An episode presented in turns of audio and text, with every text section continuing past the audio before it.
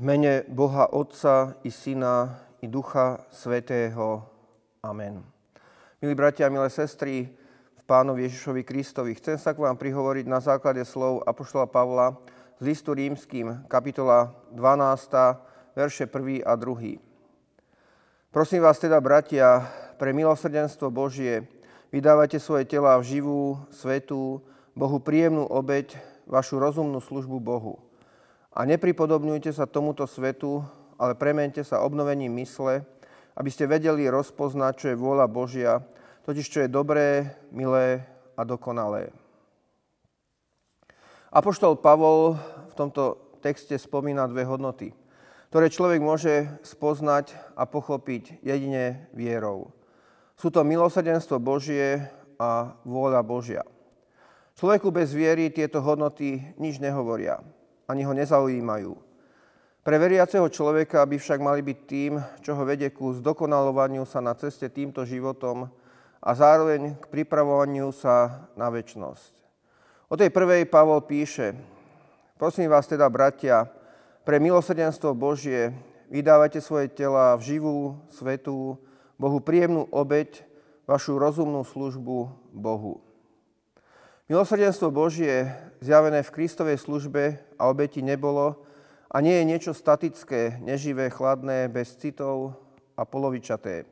Pán Ježiš dal do svojej služby naozaj všetko. Jeho láska je absolútna, nekompromisná. Jeho súcit, horlivosť, ale aj hnev nie sú hranými.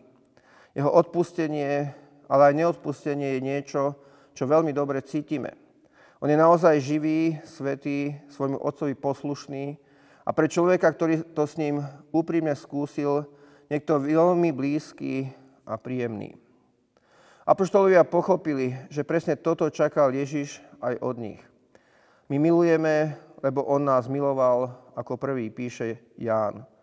Judá sa obesil preto, lebo zradil nevinnú krv i všetko, čo vzťah Ježiša k nemu očakával.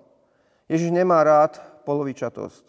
V zjavení v liste do Laodikei hovorí Poznám tvoje skutky, že nie si ani studený, ani horúci. Keď by si bol studený alebo horúci, takto, že si vlážný, ani horúci, ani studený, vypliem ťa z úst. Keď hovoríš, som bohatý, zbohatol som, nič nepotrebujem a nevieš, že si biedný, aj úbohý, aj chudobný, aj slepý, aj nahý, radím ti, kúp si odo mňa ohňom prepáleného zlata, aby si zbohatol, biele rúcho, aby si sa odel, aby sa neukazovala hanba tvojej nahoty a kúp si kolíriovej masti, pomazať si oči, aby si videl. Milosrdenstvo Božie nás má viesť k živej, svetej a Bohu príjemnej obeti a službe. Nie k niečomu fanatickému, možno aj silnému, ale zároveň nie príjemnému pred Bohom. Tá druhá spomenutá hodnota, ktorú Pavol v texte spomína, je vôľa Božia. A nepripodobňujte sa tomuto svetu, ale premente sa obnovením mysle, aby ste vedeli rozpoznať, čo je vôľa Božia. Totiž, čo je dobré, milé a dokonalé. A v prvom liste tesalonickým to, čo je vôľa Božia, Pavol dokázal zhrnúť do jedného jediného slova vo vete. Lebo to je vôľa Božia, vaše posvetenie. Posvetenie nie sme schopní dosiahnuť sami zo seba.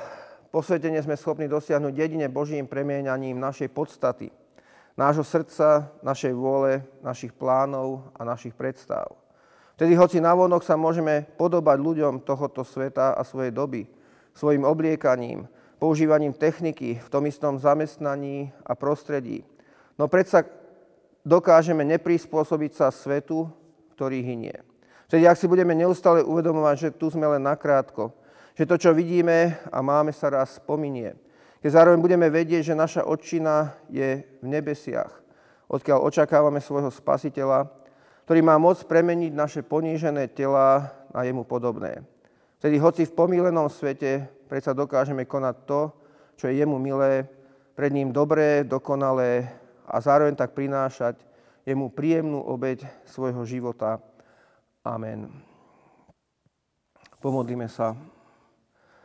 Oče náš nebeský, ďakujeme za milosrdenstvo, ktoré si nám dokonale prejavil vo svojom milovanom synovi, ktorý nás zároveň učí poznávať Tvoju svetú vôľu a dáva nám príklad, ako ju v každodennom živote aj naplňať. Pomáhaj nám nepripodobňovať sa tomuto svetu v tom, že je naozaj zásadné a dôležité preto, aby sme neprestali svojim životom prinášať Tebe príjemnú obeď, našu rozumnú službu Tebe a svojim blížným.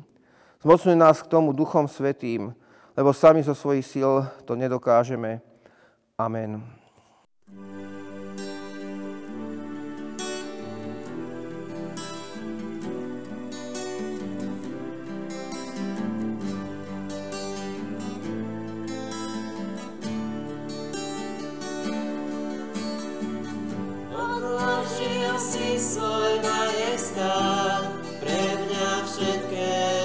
sa stal, trpel od ľudí, čo stvorení sú tvoji.